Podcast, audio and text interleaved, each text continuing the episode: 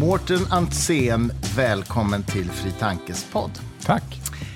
Du är aktuell med en bok som heter Konsten är vi, som ju handlar om Lars Vilks konstverk Rondellhunden kan man säga och allting som hänt runt omkring det. Varför heter boken Konsten är vi? Eh, det var faktiskt eh, eh, Martina Stenström som, som myntade det utifrån... Din förläggare ja, precis. Alltså, är ansvarig för detta. Ja. Utifrån eh, någonting som jag skrev i, i synopsiset. Mm. Tror jag. Eh, och det var ju väldigt liksom, välfunnet, för det letade sig sen in i texten också. Mm. Faktiskt. Eh, Vad menar du med det? Ja, alltså det, det börjar ju med... Jag har ju velat skriva en bok om rondellhunden som konstverk, mm. först och främst. Den har ju debatterats ymnigt eh, som, eh, som föremål för yttrandefrihet och som eventuellt uttryck för, för eh, fördomar och islamofobi och sånt. Eh, men eh, som konstverk så har vi visserligen lärt oss att vad, eller många av oss har, har lärt sig vad ett eh, vad en konstnärlig, öppen konstnärlig medskapande process är för någonting. Alltså att vi kan ingå i ett konstverk och att mm. det kan pågå. Eh, har, tror jag väldigt många människor har, har fattat på grund av Rondellhunden. Mm. Och på grund av Lars Vilks pedagogiska insatser i anslutning till den. Men sen så har den inte diskuterats särskilt mycket som konstverk, vilket ju är ett eh, resultat av att den inte har släppts in i konstvärlden. Mm. Det, säga, det, det, har inte skrivits några katalogtexter om den, den har inte ställts ut och, och det har inte ägnats några, eh, vad ska man säga, åtminstone konstnärligt orienterade seminarier eh, kring den på museerna. Mm. Eh, och det, eh, det, det, tycker jag har, alltså, det har varit en frustration tycker jag i diskussionen om rondellhunden att, att den, har, den har liksom saknat en viss typ av markkontakt, mm. det, det, samtalet. Eh, som jag har velat, liksom, eh, också, både för egen del men också för, för, för diskussionens del, liksom bidra med mm. eh, i, i den här texten. Och eh, vad gör man om man ska prata om, om, om konst eh, och vad ett konstverk är, då måste man alltid gå tillbaka eh, i tiden. Man måste liksom hitta utgångspunkten för den konstnärliga tradition eller idé som ett konstverk eh, uttrycker sig inom. så att säga. Och eh, i Rondellhundens fall så menar jag då att det är Marcel Duchamps Readymates från 1910-talet. Och kanske mm. i synnerhet hans urinoir, mm. eh, Fountain, från, som han försökte ställa ut 1917. Är det, menar du att det är ett konstverk av samma kategori som Rondellhunden? Ja, det är det konstverk som skapade den kategori, eller mm. gjorde den kategori som Rondellhunden tillhör eh, möjlig. Genom att visa. Eh, alltså, I början på 1900-talet så, så var det ju, eh, då hade fotografiet etablerat sig. Eh, och man sökte efter andra sätt att definiera vad som skilde ett konstverk från ett annat föremål. Mm. Eh, och då sökte man efter, då hittade man olika, liksom, eh, ehm, det, det, fanns bland annat en, en eh, brittisk kritiker som, som eh, myntade ett begrepp som var significant form, alltså meningsbärande form. Det, be, det behövde liksom inte vara vackert, men, men eh, formen i de då postimpressionistiska målningar som han framförallt utgick ifrån, den, den skulle på något sätt beröra. Um, och eh, jag uppfattar lite grann Marcel Duchamps eh, urinoir som en passning till det synsättet. Mm. Därför att eh, när han då eh, erbjuder den för utställning eh, på, på, eh, på, i en salong i New York 1917 som skulle vara helt fri från förhandscensur. Utan det enda som krävdes var att man skulle betala eh, medlemsavgiften i Society of Independent Artists. Mm. Så var det fritt fram att göra, eller visa vad man vill. Men han fick inte visa den. De, de dolde den bakom ett skynke under ut, eh, utställningen därför att eh, en sån anskrämlig tingest kunde man helt enkelt inte acceptera. Eh, och detta var ju andra konstnärer då, det var liksom inte vilka kälkborgare som helst. Eh, men uppenbarligen så väckte då Marcel Duchamps eh, Fountain känslor. Mm. Och den gjorde det som ett konstverk. För att hade de här kollegorna gått in på en offentlig eh, pissoar och sett den här, det här föremålet, då hade de inte blivit arga. Då mm. hade de tagit blåsan i den. Liksom. Mm. Eh, men här blir de upprörda och eh, kränkta och konstens vägnar. Och då, då menar eh, Marcel Duchamp att det här visar att det är ett konstverk. Därför att vi uppfattar det som ett konstverk. Mm. Och det är det som, som skiljer ett konstverk från andra föremål i världen. Nämligen hur vi uppfattar det, hur vi förhåller oss till det. Mm. Och det gör vi i ett sorts pågående samtal. Det är en sorts eh, överenskommelse vi har, att vissa ting som, som ställs ut eller ställs fram i vissa sammanhang, konstmuseer och gallerier, de betraktar vi på ett annat sätt eh, än andra saker. Och sen så finns det en lång tradition som sträcker sig bakåt eh, och försvinner in i historiens mörker, som också är en kollektiv process. Mm. Eh, med andra ord, konsten är vi. Det är där det börjar, mm. så att säga. Men, men, det gäller just för den här kategorin av konst förstås? För att en, eller tyck, menar du att det gäller för all konst? Det gäller egentligen för all konst. Mm. Uh, Okej, okay, för att all på, konst tolkas? Ja, på den fundamentala nivån mm. så gäller det för all konst. Man kan inte... Uh, det, det, det, det, uppstår ju en, en, en rörelse eller en, en uh, tendens i efterkrigstidens konst med viktiga eh, förgrundsgestalter som John Cage, kompositören. Där man med utgångspunkt i eh, Marcel Duchamps eh, readymades och, det konstbegreppet så, så utforskar man gränsen mellan konst och liv. Och, och för, gör, gör, allt för att göra den så tunn som möjligt och överskrida den och kanske helt och hållet avskaffa den i John Cage fall. För du tänker på hans tysta stycke? Eller? Till exempel. Mm. Alltså, där, som då är, eh, alltså, det finns en, en, tidsram på 4 minuter och 33 sekunder. Det finns en flygel placerad på en scen och det finns en pianist som går upp och fäller ner locket och mm. sen sitter bara eh, där under den här tidsperioden. Mm. Eh, och därmed så öppnas, vad ska man säga, eh, det John Cage ville göra med det, det, var ju att öppna eh, eh den råa verkligheten, alltså alla andra ljud eh, i konsertlokalen, harklingarna, eh, suset eh, från, från det stilla regnet utanför konsertlokalen och så vidare. För den, det här estetiska betraktelsesättet. För, för, som, som ett konstverk, så att säga. Mm. Ehm, och det det, det är ju en strävan att, att, att göra allting till konst. Men, men i grund och botten eh, så är det så, det här är, skriver jag också om i boken, då, Ulf Linde, eh, eh den svenska kritikern, han, han eh, polemiserar mot den här strävan eh, att totalt sudda ut gränsen mellan konst och liv. Från mitten av 60-talet så tar han avstånd från den. Eh, därför att han menar att eh, vi kan inte, alltså, eh, eh, eh hur är det han säger? En vind vill mig aldrig någonting. ett konstverk vill alltid vem som helst någonting. Mm. Och det är det som är skillnaden mellan konst och, och, natur. så att säga. Mm, mm, det, det, är bra. Alltså, va, va, om, om du skulle ge lyssnarna och oss som inte är jättebevandrade i konstvärlden några fler exempel på sån här konst som du menar att Lars Vilks är uttryck för? Du kallar det för processkonst, eller hur?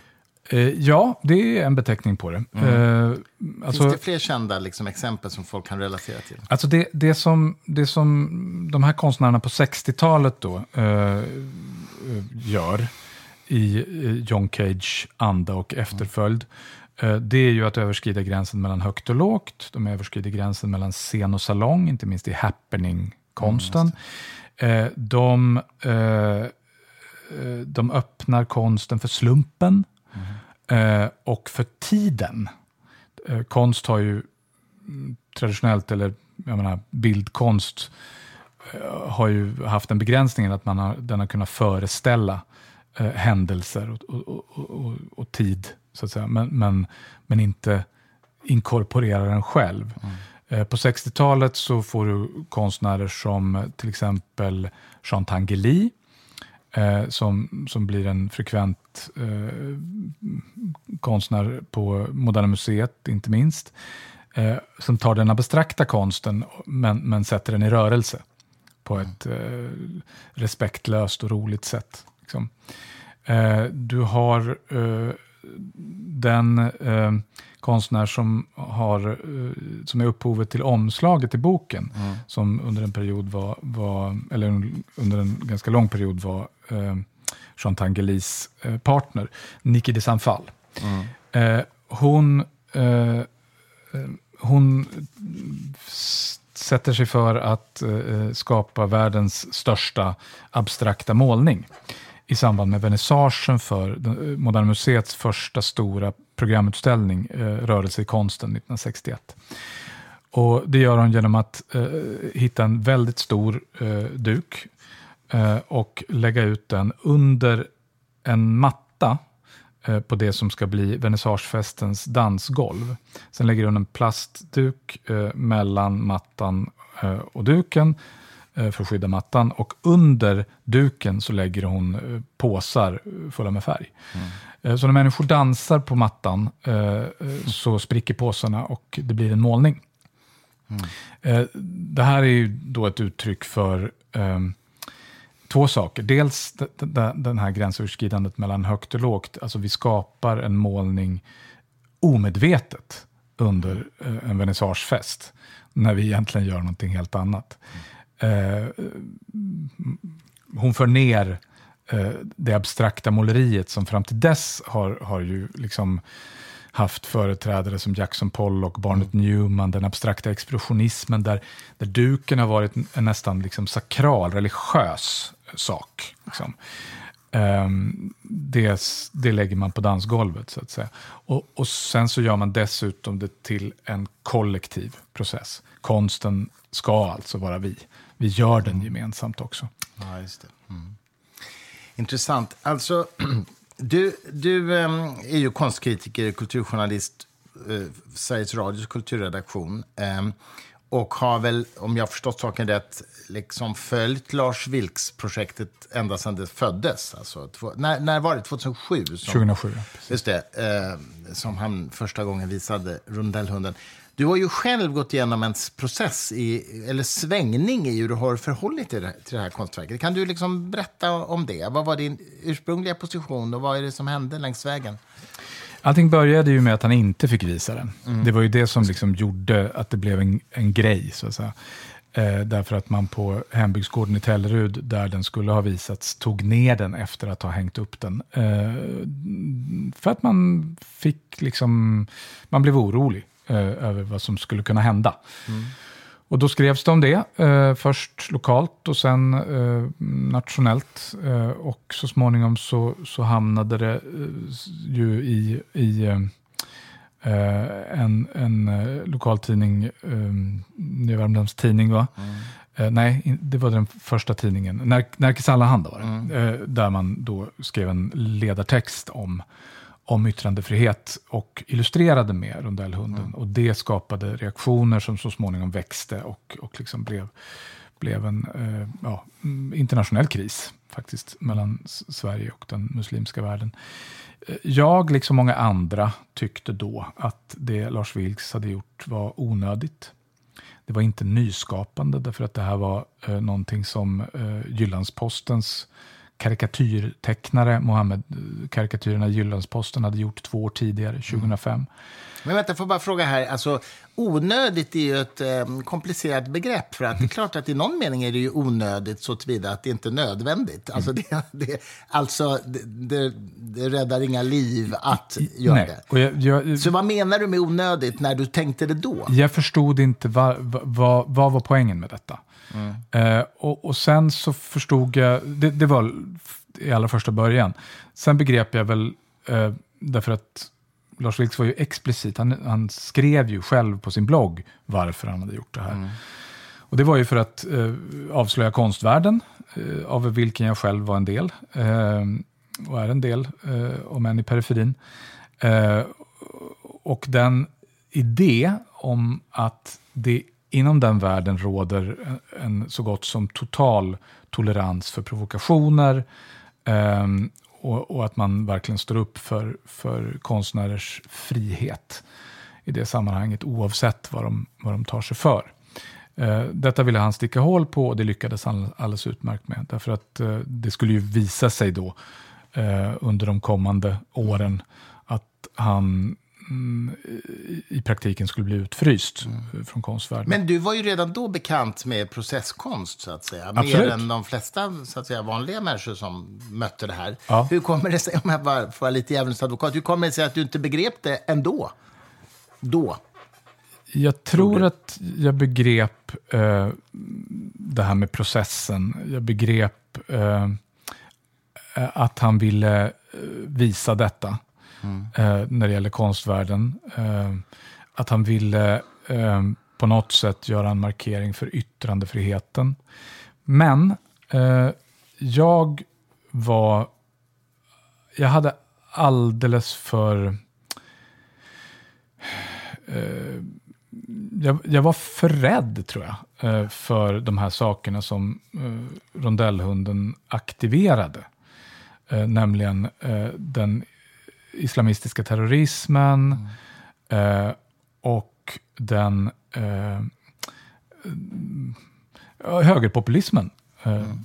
Som ju liksom Eh, fortfarande var, var eh, i startgroparna i Sverige då, men, men, men på stark frammarsch.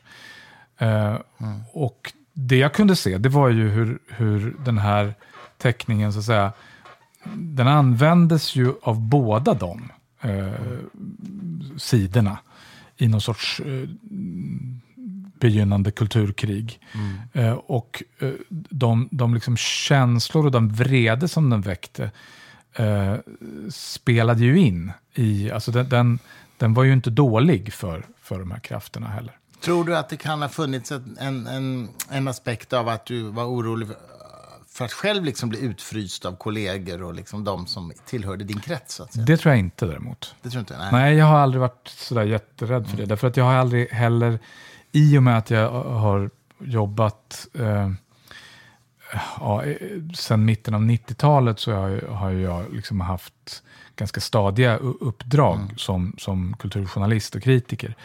Eh, så jag har aldrig be behövt egentligen försörja mig i den egentliga konstvärlden, Nej, vilket alltså, alltså branschen, mm. genom att skriva katalogtexter för museer och gallerier och sådär. Mm. Så det tror jag inte var, var liksom mitt huvudsakliga skäl, utan jag, eh, jag var nog av den uppfattningen att konst då Eh, att det är viktigt att konst eh, är liksom, tar ansvar politiskt.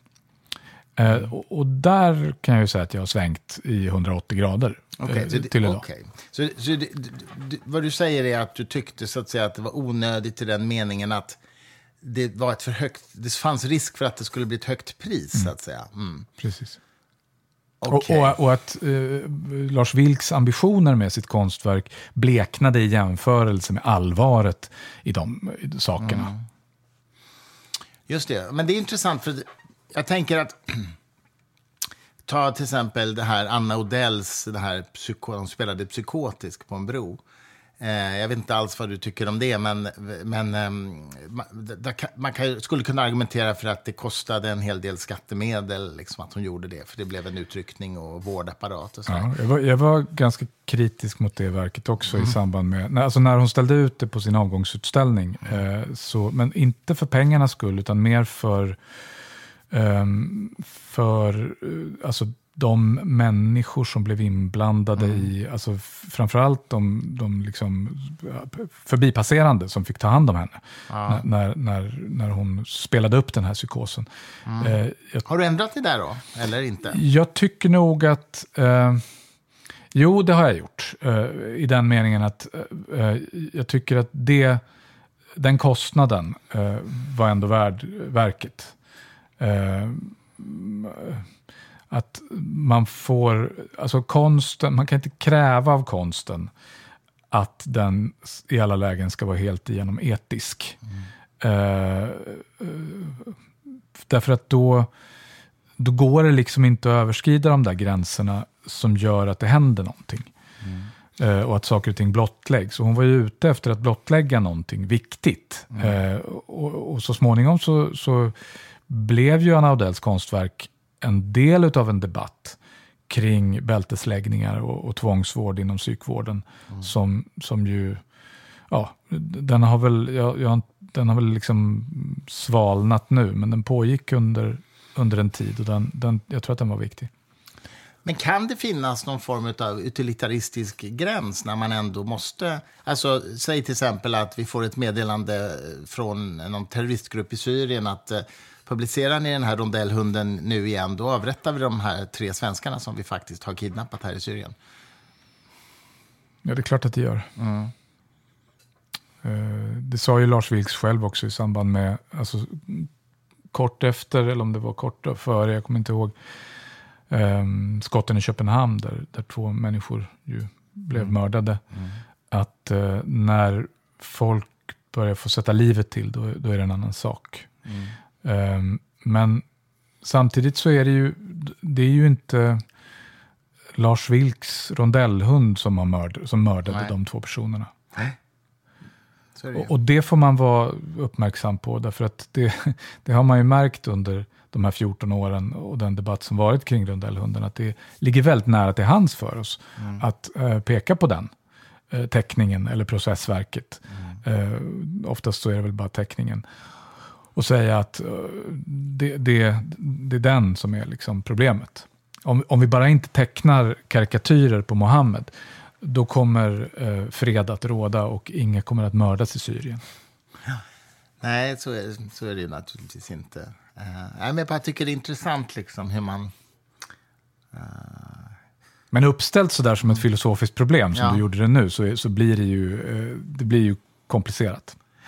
Och det finns någon slags indirekt kausalitet i alla fall som, som blir... Ja, det blir komplicerat i alla fall. Mm. Eh, det, det, tänker jag att man måste erkänna, så att säga. Men, men vad hände i din process då när du... För du satt ju i tv med Lars Vilks eh, 2007, sa du tidigare när vi pratade idag. Och pratade om det här och då var du väldigt kritisk. Ja. Vad sa uh, du till honom då? Kommer du det, ihåg det? det kommer jag faktiskt inte ihåg. Uh, Finns det kvar på nätet? Det bör det väl göra. Sen hur man, eller nej, inte på nätet, men däremot i arkivet för ja. ljud och bild finns det säkert någonstans. Vad tror du att du sa då? Jag tror att jag argumenterade ungefär på det sätt som jag redan för nyss. Det vill mm. säga att det här, det här, är, det här är en provokation som eh, inte eh, tjänar några goda syften. Mm. Den, leder, inte, den leder inte till något gott. Som och, inte lär oss någonting. Liksom. Den är, precis, och den är inte tillräckligt intressant i sig för att, för att motiveras. Mm. Liksom. Okej, okay, och sen vad händer då när du liksom genomgår en metamorfos och byter hållning här? Um, kan du identifiera några punkter? Liksom? Jag har försökt, jag har försökt liksom, eh, rådbråka mig och min, min historia. Mm. Uh, och jag tror att uh, svängningen kommer någonstans 2014, 2015 uh, för mig. Um, en del av den handlar om att jag ser hur, alltså, inte minst när jag läser Niklas Orenius reportagebok Skotten i Köpenhamn ja, om Lars. Om fantastisk bok ja. faktiskt. Mm. Och förstår eh, liksom vidden av, av utfrysningen av Lars Vilks. Och också kan se min egen delaktighet, eh, mitt delansvar i, i, mm. i den. Men framförallt så, så handlar det nog för min egen del om hur, hur jag själv, hur hur min egen uppfattning om, om meningen med konst eh, har förändrats. Eh, och eh, inte minst min erfarenhet av hur konstvärlden har förändrats. Eh, när Lars Vilks eh, ritade den här teckningen och satte igång Rondellhunden 2007, då var han eh, tidig, eh, han var definitivt tidigare än jag, med att se med att se problemen i eh, den utveckling som, som eh, konstvärlden sedan dess bara har fördjupat. Och det är en utveckling mot allt större ideologisk eh, rätlinjighet kan man säga. Där, eh, där eh, ett visst sätt att se på saker och ting, på maktförhållanden inte minst, eh, överhuvudtaget intresset för maktförhållanden eh, har varit väldigt mycket i fokus och blivit mer och mer i fokus i samtidskonsten och på, på dess institutioner, på biennaler och, mm. och sådär. Och, och, och, det är liksom inte... Um, det är inte så att man blir överraskad precis eh, när, när man kommer till nästa biennal. Därför att det är ungefär samma historia som berättas hela tiden. Det finns ett visst antal grupper. Eh, det handlar om, om eh, minoriteter eh, visavi majoriteter. Eh, det handlar om eh, det handlar om liksom vilka om kolonialismens arv, det handlar om rasismen, det handlar om eh, kvinnor och icke-binära eh, transsexuella eh, i förhållande till patriarkatet. Alltså, det, det, finns, det är liksom ett, ett kluster av ideologiska föreställningar som, som jag menar har blivit hegemoniska mm. i konstvärlden. Uh, ungefär samma typ av föreställningar som, som jag förstår har blivit väldigt starka inom akademin också på, på sina håll inom mm. humaniora och samhällsvetenskap. Um, och som inte, um, alltså, som inte ger, ger utrymme åt, åt uh, gestaltningar och bilder från ett annat håll. Och där det är väldigt tydligt för mig att rondellhunden är en sån bild som inte kan tillåtas därför att den spräcker, den komplicerar bilden mm. av eh, muslimer då i det här fallet. Eh, och den islamska världen som, som underordnad och marginaliserad och eh, ett offer för, för kolonialism eh, och vit västerländsk övermakt. Mm. Um, så att det, det är framförallt eh, erfarenheten, den, den, nästan dagliga erfarenheten eh, för mig eh, i mitt arbete av eh, det här, liksom, av den här ideologiska hegemonin mm. som, som har fått mig att inse att rondellhunden eh, var och är ett eh, viktigt verk. Men det är intressant det där, för att jag har också tänkt på det att det finns något nedlåtande mot, om man nu säger den muslimska kategorin, om man nu ska tala i någon slags kategori, kategoriseringstermer. Det finns något nedlåtande i, i, mot den kategorin i det här förhållningssättet. Jag kommer aldrig glömma när Irshad Manji, en amerikansk muslimsk, troende muslimsk eh, vad ska vi säga, människorättsaktivist, var gäst i Skavlan. Eh, I, samt, i, i, närheten av den här Vilks-grejens eh, början, historiens början. Och Skavlan säger till henne att ja, men det, är väl, det är väl helt onödigt att jag ska liksom provocera dig genom att visa upp eh, en, en, en karikatyr på Mohammed. Och då säger hon, jag blir kränkt av att du inte tror att jag tål att bli provocerad. Ungefär, säger hon. Vilket ju är väldigt bra svar. Översittarens perspektiv Exakt. kallade Lars Vilks detta ja, ja, precis. Mm. Det, är väldigt, det är väldigt bra. Liksom. Mm. Klokt sagt av henne, tycker jag. Det vänder totalt på perspektivet. Ja, ja. men alltså, det här är ju, man, man skulle kunna definiera detta som, som ett uttryck för en form av vithet. Ja. Faktiskt, om man vill använda den analysen. Och ja, det är en analys som är populär i konstvärlden. Så det kan man ju göra. Eh, om man tittar på, på hur eh, personal sammansättningen på bland, bland Moderna Museets chefer och intendenter ser ut. okay.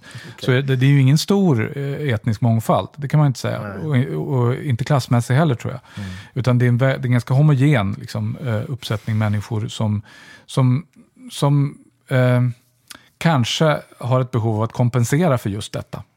Uh, och som har vissa föreställningar om muslimer mm. och, och, och, och, vilka de är. Och att man inte då ska, man, man ska inte visa sånt här. Mm. För att det, kan, eh, det är onödigt och det kan kränka. Liksom. Mm. Mm. Så, men, men då missar man ju att, att uh, det här är ju, alltså Mohammed och andra heliga uh, kalvar, mm. bland inte minst religiösa människor, men, men alla, alla typer av, av, i alla typer av värdegemenskaper de är ju inte neutrala, utan de används ju just i eh, maktstrukturer. Så är de ju otroligt viktiga. Och eh, eh jag minns att eh, Gitte Örsko överintendent på Moderna Museet, Eh, när hon skulle förklara varför hon inte ville ta emot Lars Vilks då tidigare donationserbjudande av den här teckningen eh, i Sydsvenskan strax efter hans död, så skrev hon någonting i stil med att yttrandefrihet är väldigt viktigt för Moderna Museet.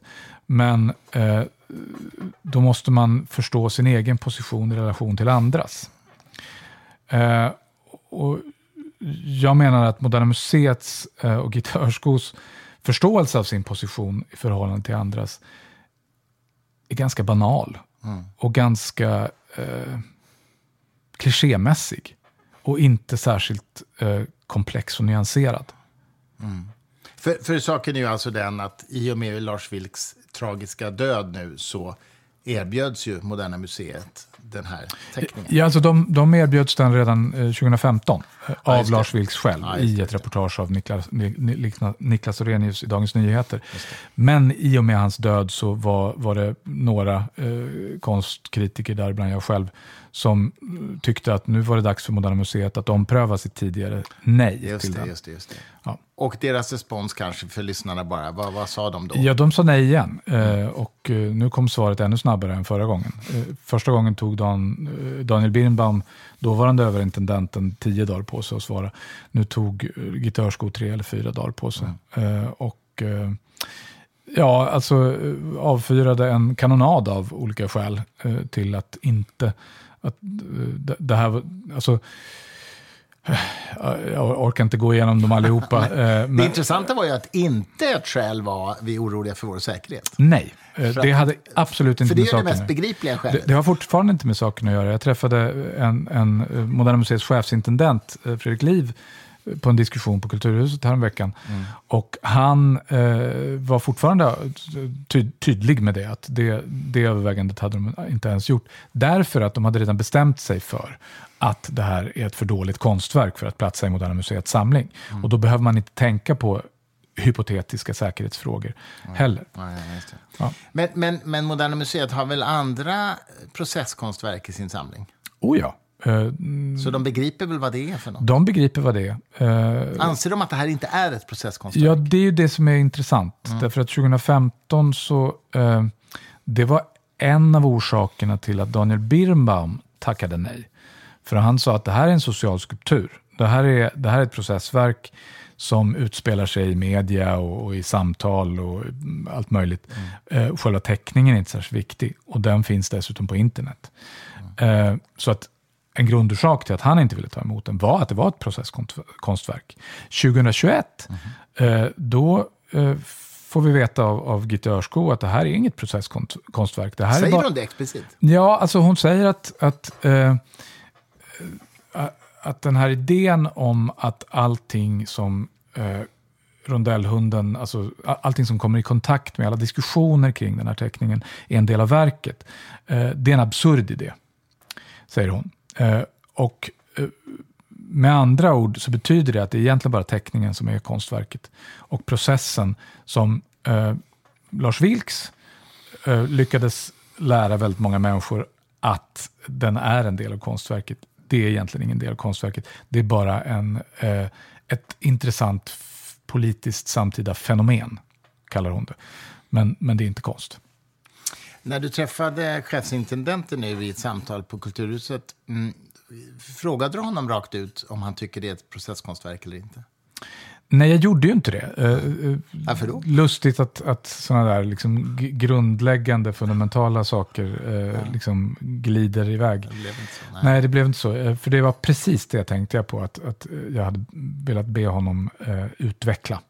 Mm. men jag antar att han ansluter sig till, till uh, sin, sin chefs konstsyn.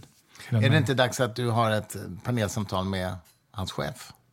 Ja, eh, alltså jag har väl, eh, alltså eh, hon har blivit inbjuden och, och diskuterat med mig par, två gånger nu åtminstone. Mm. Och, och, nej. Eh, precis, första gången hade hon tappat rösten. Nu vet jag inte riktigt varför. Det är ju lite intressant. Alltså. Hon företräder ju ändå en statligt finans, finansierad institution. Mm. Hon borde nästan i någon en mening... myndighet. Ja, ja, precis. Så i någon mening borde hon faktiskt vara skyldig att ta den här diskussionen på ett eller annat sätt. Um, ja. Eh, det, det Moderna Museet gjorde eh, efter den, den, att den mest intensiva debatten eh, i fjol var över, det var att bjuda in till ett samtal på Moderna Museet eh, den 3 december tror jag att det var, så att det var typ det var någon en och en halv, två månader efter. Eh, och rubriken var Vad är värt att samla? Och eh, Lars Vilks namn, Rondellhunden, den titeln förekom överhuvudtaget inte i någon kommunikation. Men alla förstod ju att det var det det handlade om egentligen. Mm. Eh, jag blev inbjuden till den, den diskussionen, men tackade nej därför att eh, Moderna Museet ville göra det till en politisk fråga. De bjöd in eh, Socialdemokraternas kulturpolitiska talesperson och Sverigedemokraternas kulturpolitiska talesperson. Mm. Och, eh, Vilka var det då? Var det Laven Redar? Laven Redar och vad Sverigedemokraterna hette, det kommer jag inte ihåg. Men ingen av dem dök upp sen. Mm. Okay. Eh, så att, eh, det blev, istället så blev det Gitte Örsko, Ivar Arpi och två, eh, en filosof och en konstvetare från Södertörns högskola. Mm. Och hur gick det? ja, jag, jag, var där, jag ville jag vill ju lyssna så jag var där och sen så kunde jag inte avhålla mig från att göra ett inlägg. Mm. Eh, ärligt talat, jag minns inte särskilt mycket av den diskussionen. Det som störde mig, det var ju att man ville politisera den här frågan mm. och göra den till en fråga om armlängds avstånd. Mm. Och eh, museets rätt att eh, själv välja vilka konstverk som ska, ska finnas i samlingarna.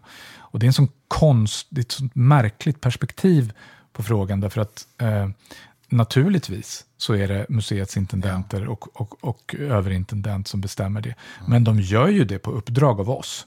Ja. Ja. ja, och det är, väl, alltså, det är väl ingen som ifrågasätter deras rätt att göra det, men det, det måste ju kunna diskuteras ja. och kritiseras såklart.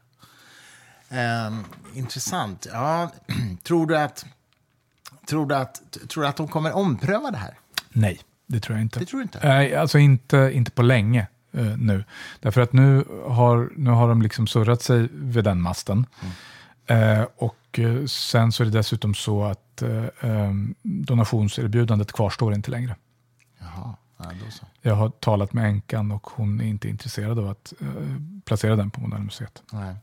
Men du, eh, Lars Vilks, han du tala med honom alltså ordentligt om din eh, förändrade ståndpunkt i det här innan han gick bort?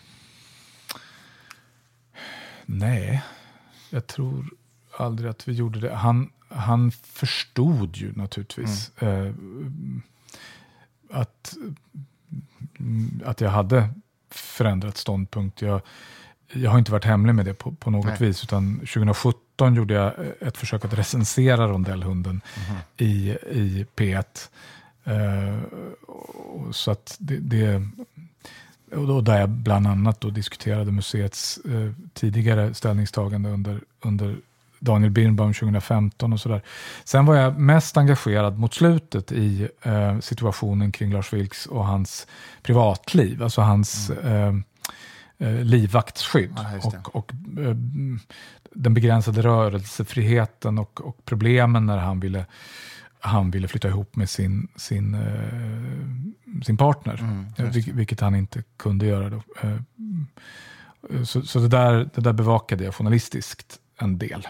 Mm. Och hade en del kontakt med, med honom kring också då.